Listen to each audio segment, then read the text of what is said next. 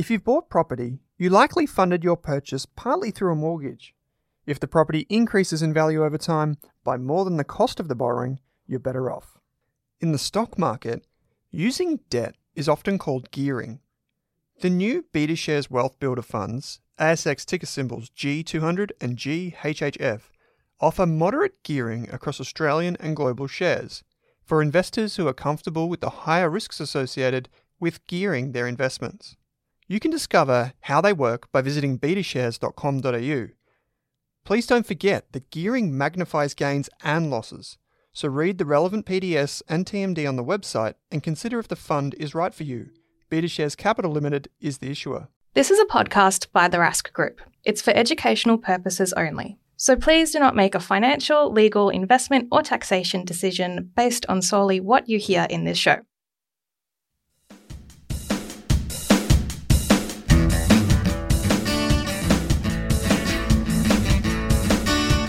Welcome to the Australian Property Podcast. We're on a mission to be Australia's most trusted property podcast. I'm Owen Rask, founder of the Rask Group.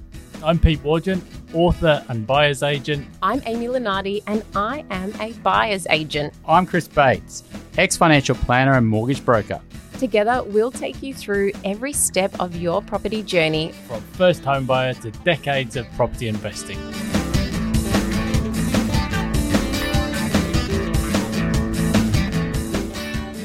Hey, Amy, welcome to this episode of the Australian Property Podcast. G'day, Owen.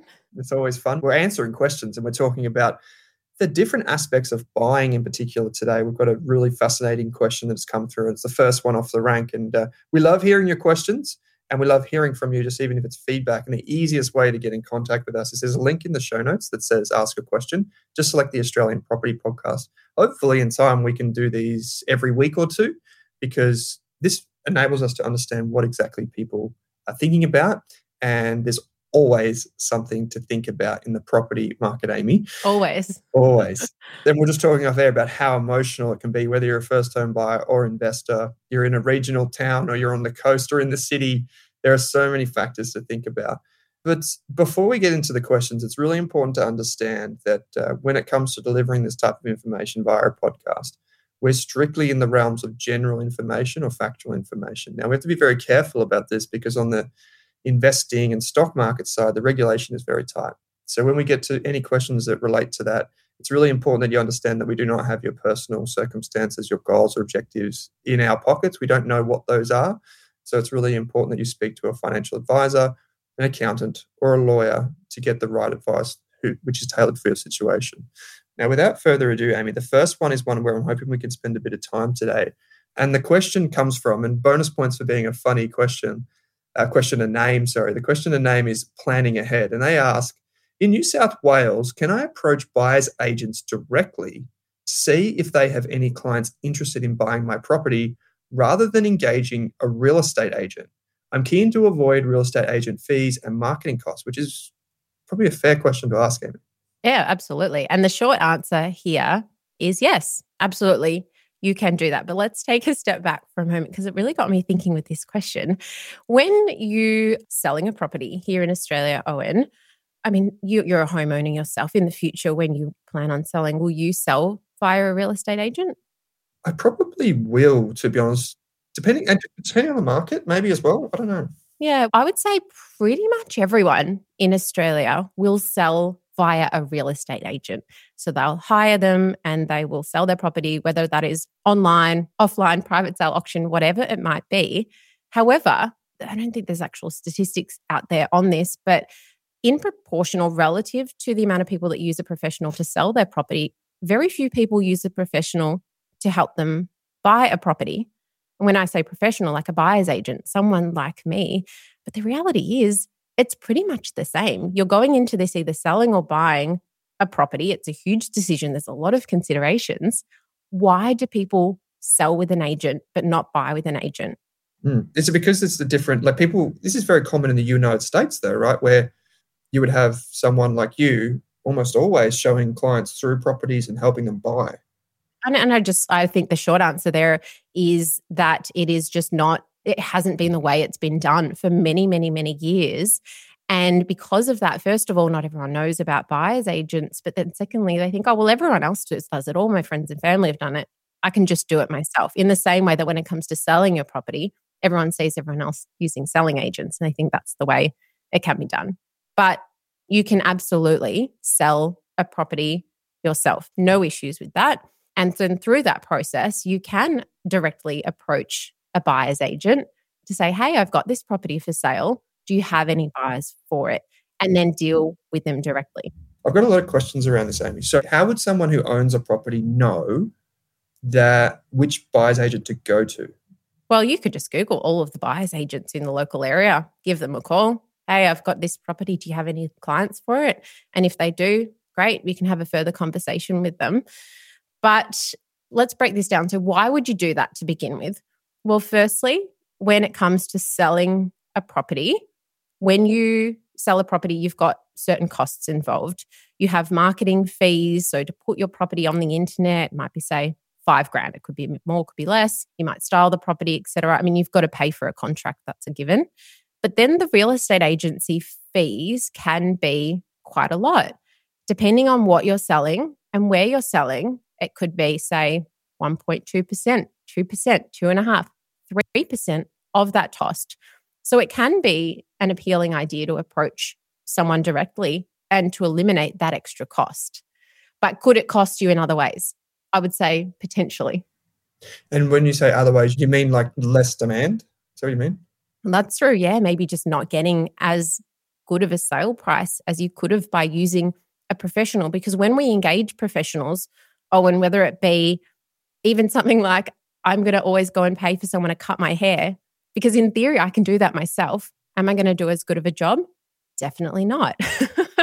so, in the same way, it's selling your property, you know, in theory, approaching a, an agent and paying them that couple of percent should get you a better result because they are a professional. They do it every single day. They've got the database of buyers, they've got the exposure, they've got the negotiating skills. That's what you're paying them for. That's why people hire me as a buyer's agent for something that in theory they could do themselves as well. And I've had situations before over the last decade. It's not common, but I've got a couple of examples to draw upon here. So I've had a couple of times vendors approach me direct. And then a couple of other instances where I've purchased off a vendor direct, but they've advertised themselves on realestate.com.au, maybe for like um, one of those platforms where you pay a little bit to go on that platform and they do all the advertising, but you're dealing with the buyers direct.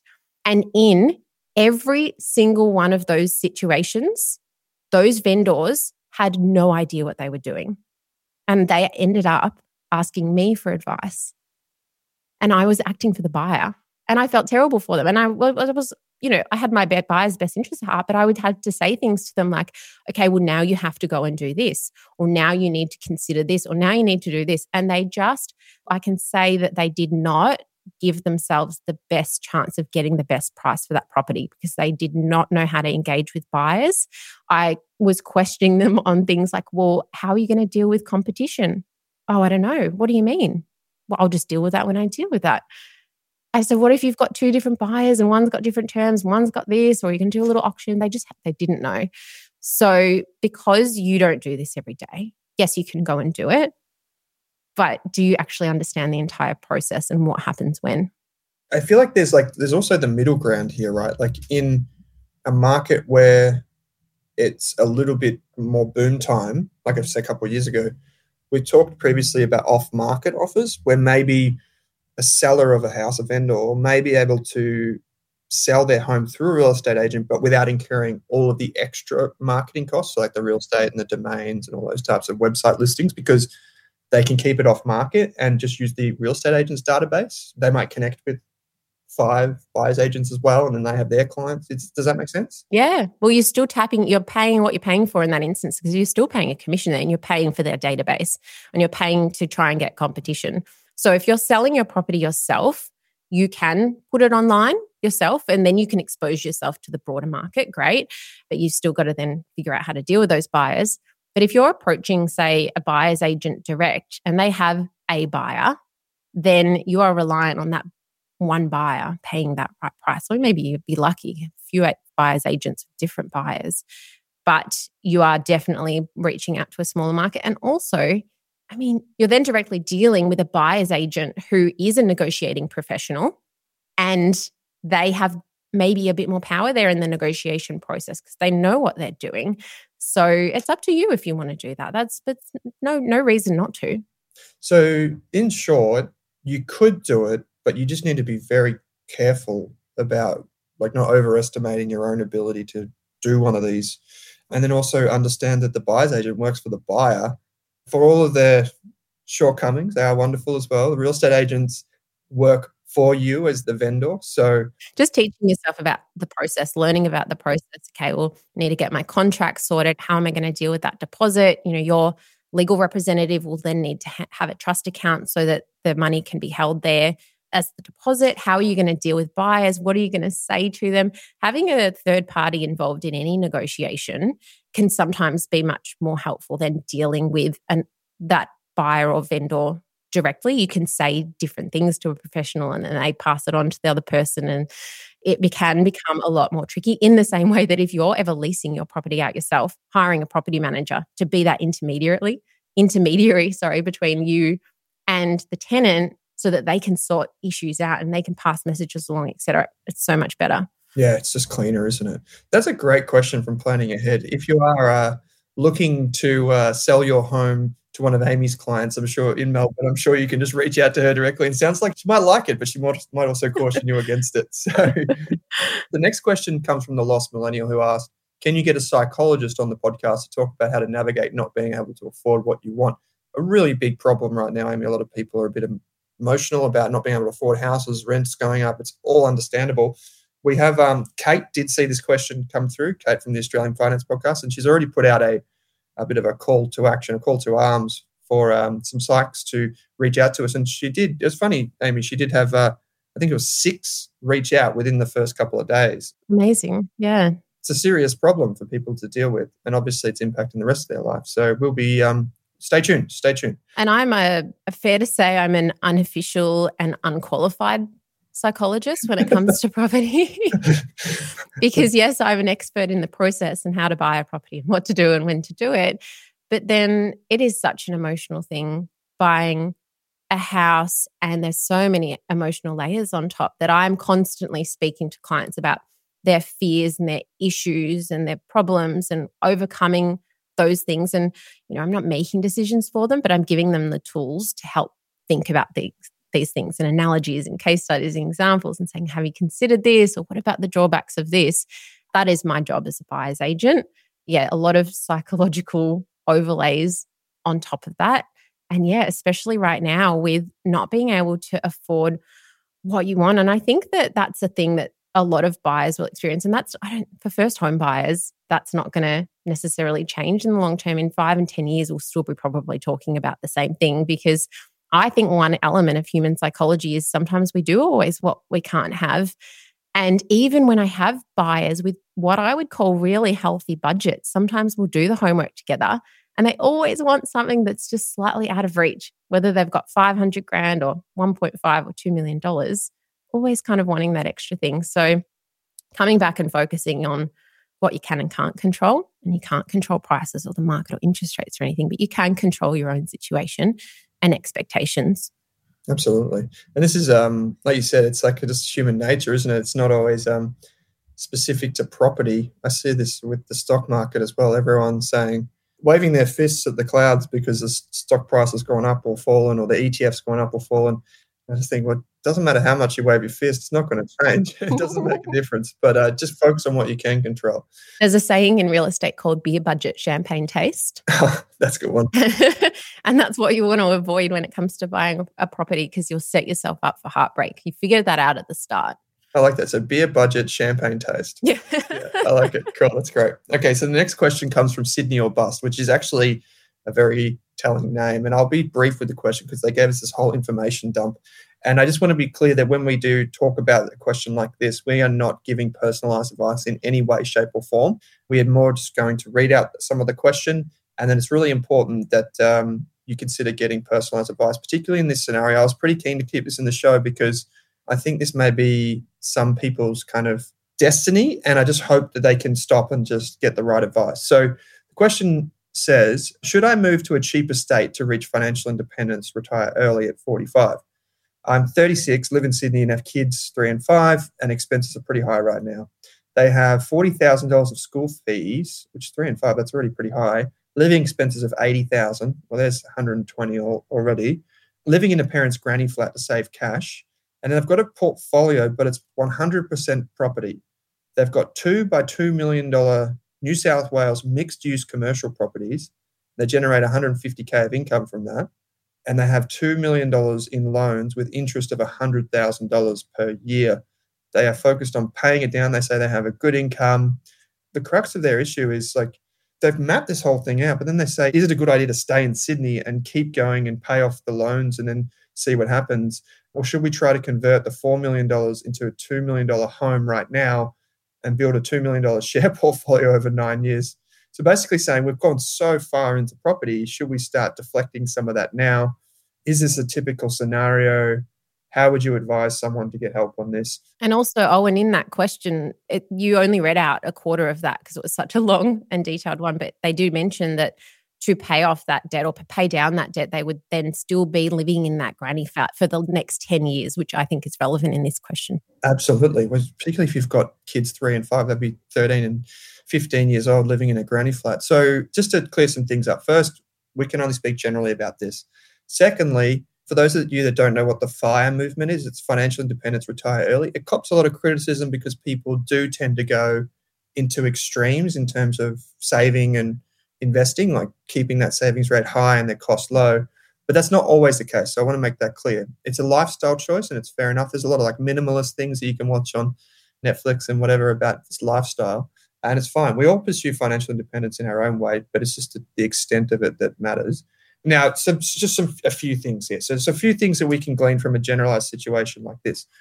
Is this typical scenario? I would have to say no, because I don't know of too many people that have four million dollars in commercial property, Amy, uh, in Sydney, and live in a granny flat. No. Yeah, I would say this sounds a lot like someone who, yes, is motivated by money to retire early, but maybe has got their advice maybe from just one side of town. So what I mean by that is maybe someone that is getting information from purely from the property side, thinking that property is the only way to build wealth. And now they've realized maybe I can do it other ways as well. And there's a reason we talk about diversification because when interest rates and inflation creep in, it can be quite a scary scenario because when you have so much of a loan, you're basically magnifying your exposure. That's all you get, whether you use shares or property or a business to do that. That's all you're getting. I think it's quite scary for me from someone that comes from the personal finance side of town. And one thing that we always talk about, Amy, over in our investors podcast is not preparing for the future that you think is likely, but preparing for any future. Mm, preparing for worst case scenario. Exactly. So the worst possible scenario in this is that, that one of them loses their jobs, they can't afford to service the loan, it starts to get tighter and tighter and tighter, and they are forced sellers of an asset that is leveraged. So and the other scenario, which is what even in the best case scenario, it sounds like they're going to stay there for 10 years in a granny flat. I don't know. That's a more of a lifestyle choice. Amy, did you have any general thoughts on this? I've got a little bit more. This is the the whole trade-off between lifestyle and finance and building wealth because you can build wealth much more aggressively if you significantly and this is not for this person but for anyone you can go and save up a deposit get into your first home faster if you maybe move home and get a third, second, and a third job and spend nothing. And then it might allow you to purchase a home sooner, but at what sacrifice and at what personal cost? Because there are non monetary values on your lifestyle and on your comfort in the short to medium term as well. And the first question in this question was Should I move to a cheaper state to get financial independence, retire early, or fire? at 45. Nobody can answer that for you except for you. You can surround yourself with the most amazing professionals who can sit down and create a plan for you and weigh up all of your different options and the drawbacks and benefits for all of those things and map them out. And that's what you should be doing, educating yourself into all of the different options and then figuring out what's the best for you and your family, depending on what you want to achieve For example, me personally, Owen, I would never move to a cheaper state, even if it could mean working for 20 years less, because I love living in Melbourne. My friends and family are here, and I enjoy doing what I'm doing as well. So, what is right for that person won't be right for someone like me. And no one can tell you that externally. Yeah. And one of the things to, that's all completely reasonable. Like we talk more from like the, the spreadsheet side of town rather than the emotional side, as we just mentioned with the psychologist. But one of the things that strikes me here is that a lot of people that get this type of advice typically, like go down this path, typically get advice from somewhere. And a lot of people that are in the fire community typically don't get at least from my understanding, typically don't get costly financial advice because it's expensive. So, what I would say is my advice in this situation is to get advice and to get advice from a panel of experts rather than one. Clearly, you can afford it if you've got high income, you've got assets. Go see a financial advisor. It might cost you five or ten thousand dollars. They'll probably be biased to diversification and to having some shares and building up your super and all that sort of stuff as well, even though you want to retire early. And just hear them out. Maybe take the best bits of that combine that with the best bits of advice from a mortgage broker or two, and combine that with the best bits of advice from like whoever's advising you on property and an accountant from a tax and structuring perspective.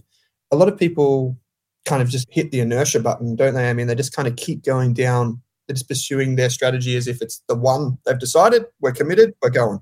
But you can change. And um, what we would advocate for is that everyone's different. Find the best bits of everything that work for you. And the more complex the situation that you're in, the more important it is to get advice. And I would also then suggest, like you've just said, oh, and maybe approaching even two separate financial planners and speaking to them just because they are a qualified financial planner. They may still have certain biases.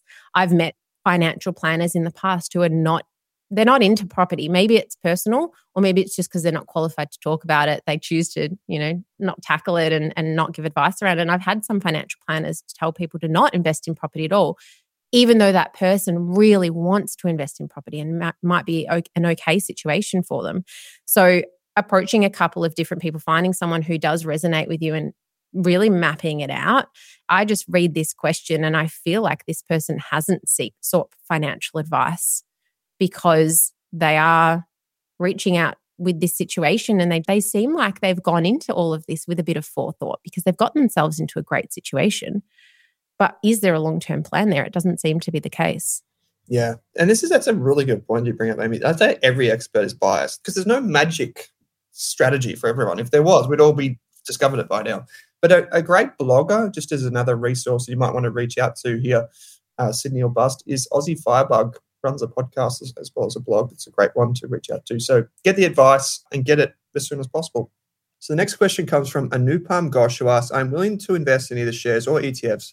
So far, I've only invested in property, so I'm not sure where to start. Which course would give me an idea of every other opportunities?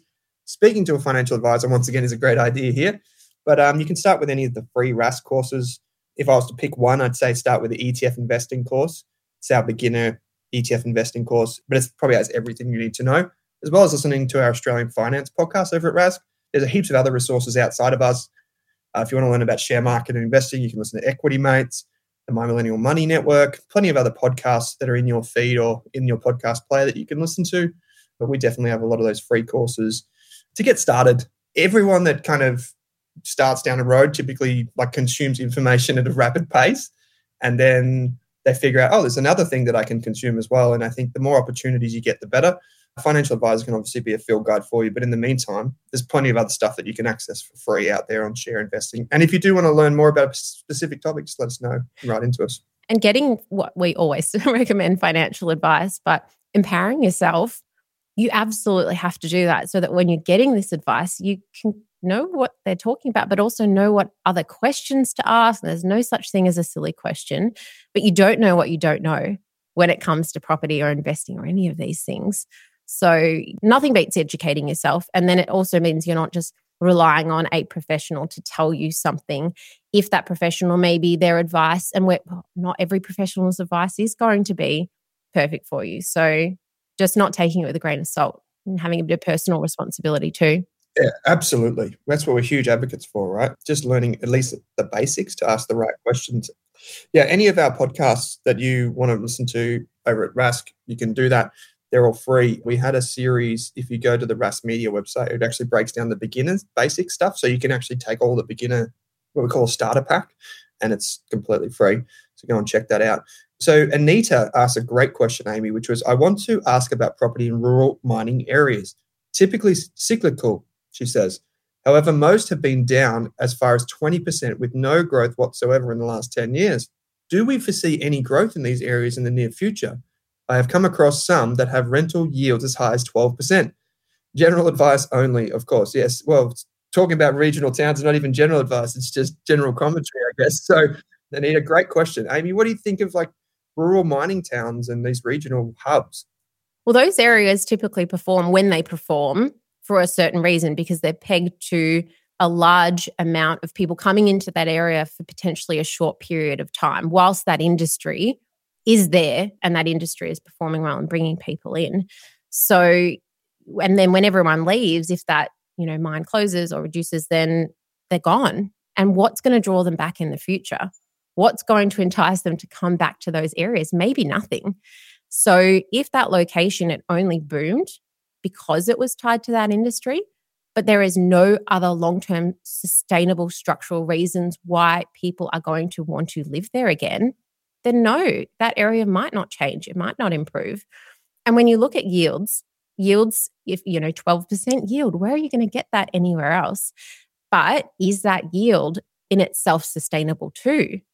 because those people are renting there. And also bear in mind the yields there are high because there are still people that probably want to or need to live there, but there's no buyer demand for the properties. And that's why they're high because there's going to be a rent floor there. But are those people going to be renting there forever? Why are they currently living there? Why are they boosting that demand?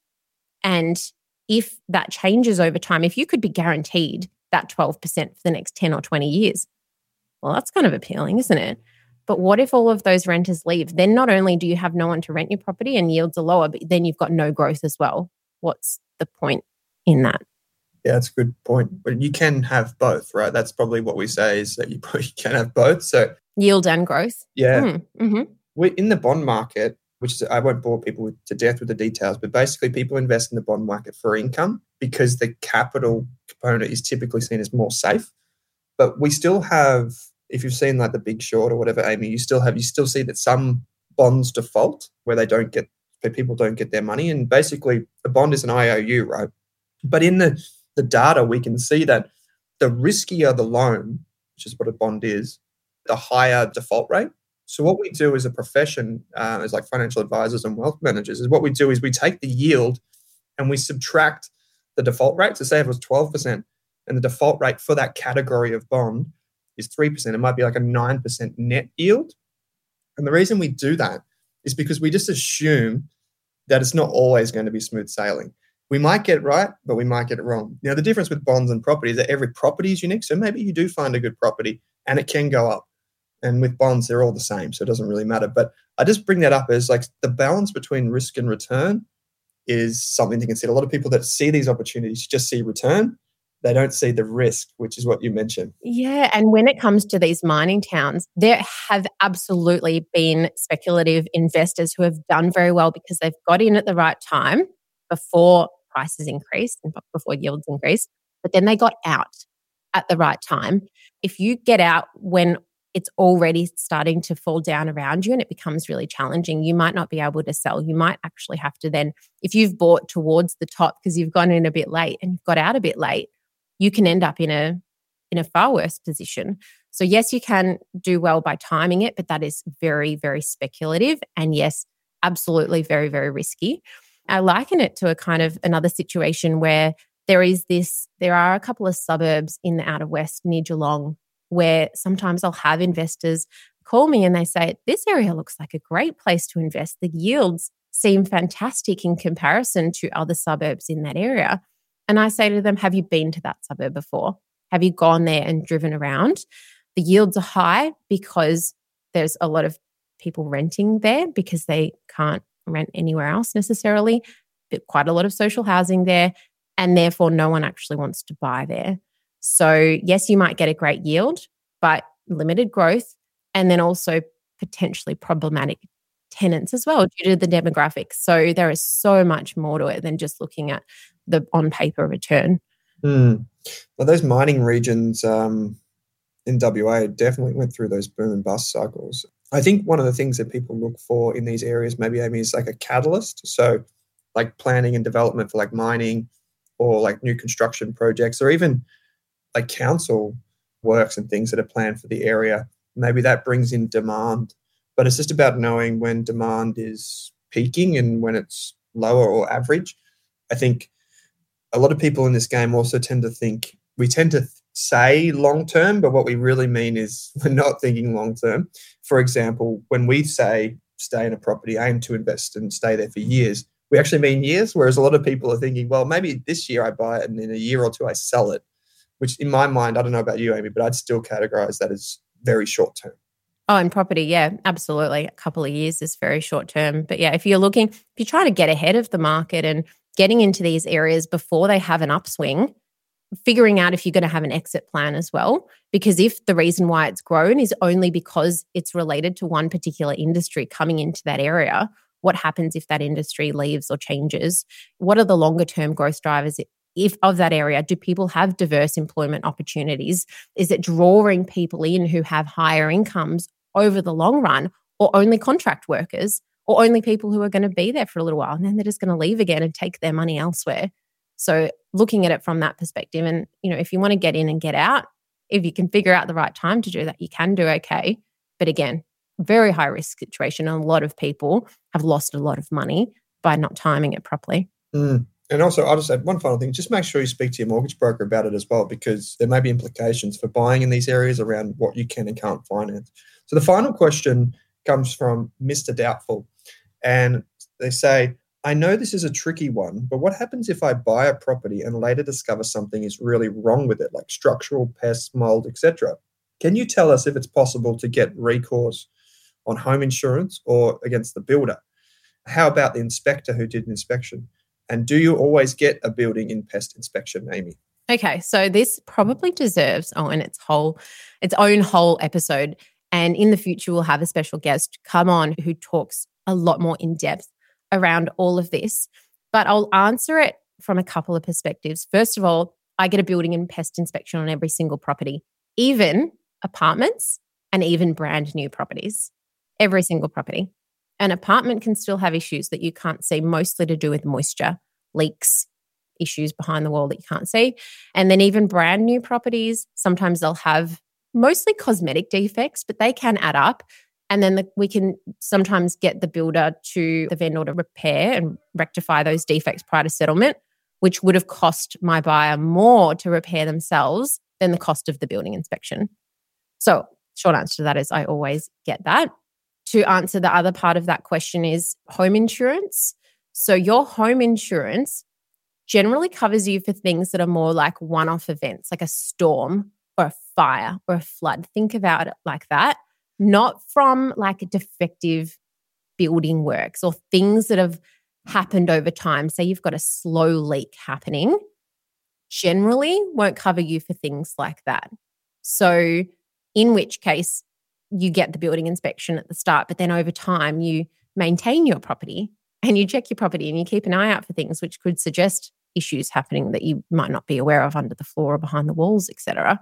But then when you're buying a property and just say it's a relatively new build and their issues become evident over time. This is, um, I think there's a lot of misconceptions in the real estate world that builder's warranty insurance, for example, you can just go claim on that insurance. It's not how it works. Domestic building insurance is something which you are only covered for if that builder goes insolvent or dies or you know runs away and you can't pursue them. And you've only got limited coverage under that anyway. But otherwise, you have to pursue them through other recourses, through civil recourses. You have to go to a mediation if you've got issues, and then maybe go to VCAT. And you might get an outcome out of that. You might not, depending on that builder and its time and energy. And in the meantime, you might have a house with issues. So when it comes to buying a property, there's no way to completely protect yourself. There's always a bit of an element of risk, but a building and pest inspection is probably the best thing that you can do as a buyer to understand any risks that are already there and already evident or could become problems in the future. Just roughly, I know it varies by inspector or state or but is there a rough cost of what people could expect for a building and pest inspection? So my builder's around $600 for a standard sized home. If it's a really big home, they might charge maybe $800. This is real ballpark, by the way. And then for an apartment, say $300 because you wouldn't need a, a, pest inspection if you're you know, on the third floor, for example. But you're talking about a drop in the ocean in comparison to what you're spending on a property. Absolutely. Like the preventative there is incredible. I've seen it like the downside of this. The other question that I had is more just like a general statement, whether it's like you kind of agree with it or not, is um it would seem that it's kind of like buyer beware then, right? Like it's kind of like, yeah, sure, there's all these other bells and whistles that you probably get like thrown around and around the place, but maybe don't use them as like a reliable like backstop in your strategy. It's actually like the onus is on you as the buyer to make sure that it's okay. It is. And I mean, I'm thinking for here in Victoria too, we've got this thing called material facts where just say that vendor is aware of a serious problem with that property, like a termite infestation or structural issues or something that would, in theory, cause that buyer to either not purchase that property or to reduce their purchase price in negotiations. In theory, they are supposed to disclose that here. But if they don't, and if you buy that property and you settle, well, then you have to pursue them after settlement. And then you have to prove it. And then you have to go down that legal path, and that can cost you time and money. And it's so much more challenging in that case, especially the, the element of proof, too. So, yeah, you have to prove that they knew about termites or they knew about the building defect or whatever. That's right. And you know, I, I, appreciate that what this kind of legislation is trying to achieve but the practicality is that, it, I mean, I had one not too long ago where there was a planning application over the road a little bit just further down of a big new social housing complex. And I found out about it and I approached the agent and they were like, oh, well, yeah, no, we knew about that. And the vendor knew about that. That should have been disclosed in the contract and it wasn't. And I said to them, you need to disclose this. You need to put that in there. And I said to them, You're protecting yourselves as much as you're doing it just because it's the right thing to do. And they ended up then changing the contract. And it actually it spooked a lot of the other buyers away. We ended up being the only buyer on that property because my client didn't didn't mind and they were aware of it. Great. But if they'd bought that property and they didn't know about it and then they settled and then that happened, how would we been able to prove that the vendor and agent knew about it? Yeah. So just because it exists doesn't mean people do it. You've got to do your own due diligence. And this is why you need a, a buyer's agent in your area. People like the material facts thing, I didn't even know that existed, Amy. So uh, I just took everything that the real estate agent told me as like, that's great. That's a bit glossy, but I'll just do my own homework. Thank you very much. 100%. And that's only in Victoria too. In other states don't believe that that exists. But yeah, it, it does just because it's there doesn't mean you can rely on it. Yeah. But um, it's about being your own kind of analyst or researcher and investigator and going find these the answers to these questions. And if you're not satisfied, the risk to you is obviously the risk to you. It's not the other people that deal with it, it's you. So make sure you ask those questions and you get the answers to them and engage the professionals that are necessary. We've covered a lot of ground in this episode. We do love your questions. So if you are listening, watching, whatever, and you do like the Australian Property Podcast, hit subscribe and uh, let us know what you think. But also send us your questions because this is the best part of the show, I reckon, because we get to hear what's on your mind and and the challenges you're dealing with, particularly things around property, uh, your experiences around individual properties or building like a if you have a portfolio and your experiences thus far. Please reach out to us using the link in the show notes. In the show notes, you'll also find links to Amy's course. You'll find a link to download Amy's 100 point inspection checklist. So, this is a free checklist that you can download. It's in there in the show notes. Literally, just click the button, pop in your email address and Amy will email it to you. It goes through 100 different things that you should consider. Whether you're in an apartment or a house, there's a separate section there, which is just so useful. I, I know it would have saved so many people some time and some money, Amy, if they had it in their hands. So that's a great thing to get in contact with Amy as well. You'll find the links in there as well as us at Rask. And finally, for Pete and Chris, you also find their links in the show notes. They do awesome work and you'll hear them on the show regularly. So, Amy, that's the pitch done. Hope you enjoyed uh, chatting with me about all these questions. And uh, and congrats to both of us, Owen, for getting through this episode, both being quite sick and not coughing, coughing and spluttering the whole way through. Good work. I was going to say we're both drinking our waters off to the side. Uh, if anyone that's watching, you will see that. Uh, I think we did pretty well. So uh, we can step away from the mic now and just let our throats recover. So Amy, heaps of fun as always. Thanks for joining me. Thanks, Owen. See ya. Thanks for tuning in to the Australian Property Podcast. If you love the show, why not subscribe or leave us a review on Apple or Spotify? And if you want to work with me, Amy, Pete, or Chris, You'll find links in your podcast player to get in contact with us.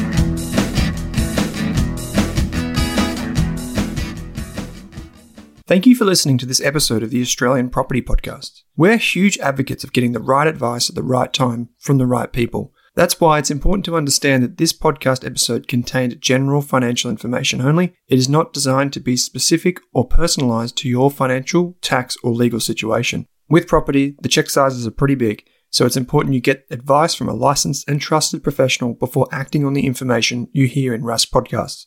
Thanks again for listening. For more than a decade, I've been hunting for the best investors and their methods, strategies, and tools for investing.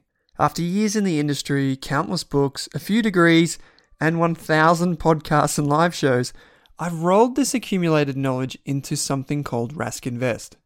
If you've ever heard me talk about a core and a satellite, active and passive, true long term compounding, or you simply want to know exactly how I would invest, now is your chance. Rask Invest is our new investment service, designed for all types of investors who want professional management of their core portfolio at a low cost from a team they trust. Rask Invest helps you automate your wealth creation and passive income. Simply click the link that says Invest with Owen in your podcast player to join one of our live platform walkthroughs or book a call with us. You can also view the Rask Invest PDS and TMD and get invested with me.